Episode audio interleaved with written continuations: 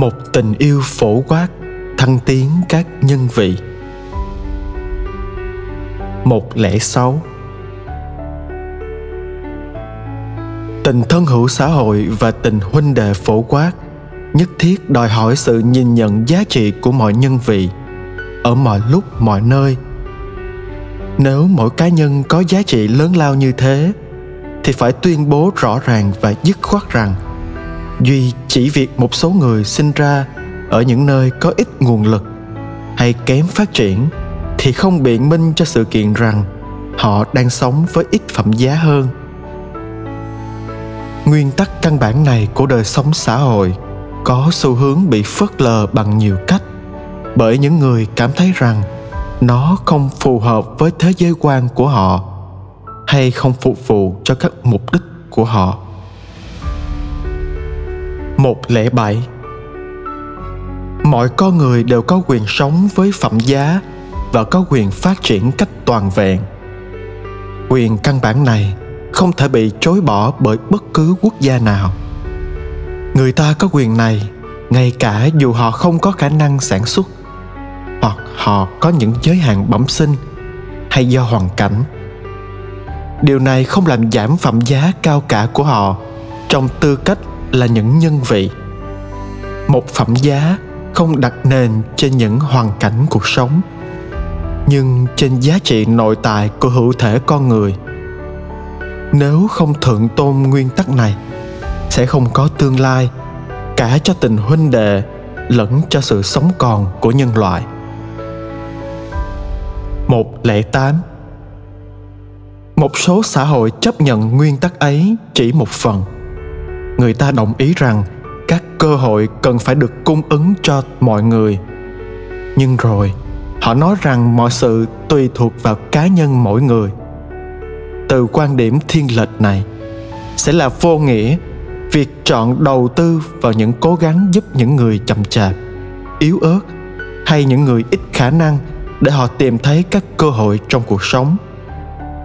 Những cuộc đầu tư trợ giúp những người yếu ớt có thể được thấy là không có lợi nhuận.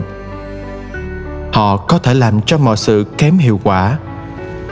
Không, điều chúng ta cần trong thực tế, đó là những cơ chế dân sự và nhà nước cần có mặt và hoạt động. Những cơ chế nhìn quá sự vận hành tự do và hiệu quả của một số hệ thống kinh tế, chính trị hay ý thức hệ và quan tâm chủ yếu đến các cá nhân và thiện ích chung. Một lẽ chính một số người sinh ra trong những gia đình ổn định về kinh tế, nhận được một nền giáo dục tốt, lớn lên với chế độ dinh dưỡng tốt, hay tự nhiên sở hữu được tài năng trội vượt họ chắc chắn sẽ không cần một nhà nước chủ động họ chỉ cần sự tự do của mình. Nhưng cùng một quy tắc ấy, rõ ràng không phù hợp đối với một người khuyết tật. Một người sinh ra trong nghèo khó cùng cực. Những người thiếu một nền giáo dục tốt và ít có điều kiện nhận được sự săn sóc y tế thích đáng. Nếu một xã hội được điều hành chủ yếu bởi những tiêu chuẩn của thị trường tự do và hiệu năng sẽ không có chỗ cho những con người như thế và tình huynh đệ sẽ vẫn còn là một lý tưởng mơ hồ. 110 Thật vậy, việc cổ võ tự do kinh tế trong khi những hoàn cảnh thực tế ngăn cản nhiều người không tiếp cận được nó thực sự và trong khi các khả năng việc làm tiếp tục giảm sút thì đó là chơi trò lập lờ nước đôi. Những từ như tự do, dân chủ hay huynh đệ trở thành chẳng có nghĩa gì, vì thực tế là chỉ khi hệ thống kinh tế và xã hội của chúng ta không còn tạo ra dù chỉ một nạn nhân, dù chỉ một người bị loại ra rìa thì chúng ta mới có thể cử hành lễ mừng tình huynh đệ phổ quát một xã hội thật sự huynh đệ và nhân bản sẽ có khả năng bảo đảm một cách ổn định và hữu hiệu rằng mỗi thành viên của mình được đồng hành ở mọi giai đoạn trong đời sống.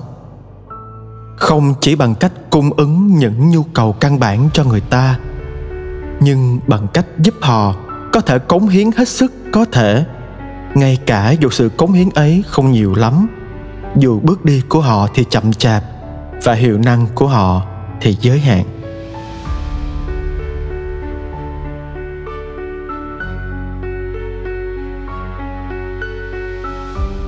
111 Nhân vị con người với các quyền bất khả nhượng, tự bản chất mở ra cho tương quan. Sâu thẳm trong chúng ta được gieo một tiếng gọi vượt lên trên chính mình xuyên qua việc gặp gỡ những người khác vì thế, phải lưu tâm để không rơi vào một số lầm lỗi vốn có thể xảy ra do hiểu sai ý niệm về các quyền con người và do sử dụng sai lầm các quyền đó.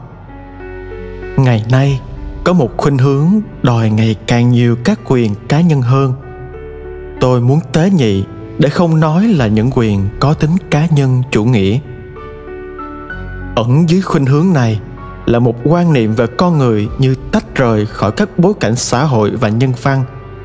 Như thể con người đứng một mình, ngày càng không dính dáng gì đến người khác. Nếu các quyền của mỗi cá nhân không được sắp đặt hòa hợp với thiện ích lớn hơn, các quyền ấy sẽ đi đến chỗ được xem là vô giới hạn, và do đó sẽ trở thành một nguồn xung đột và bạo lực.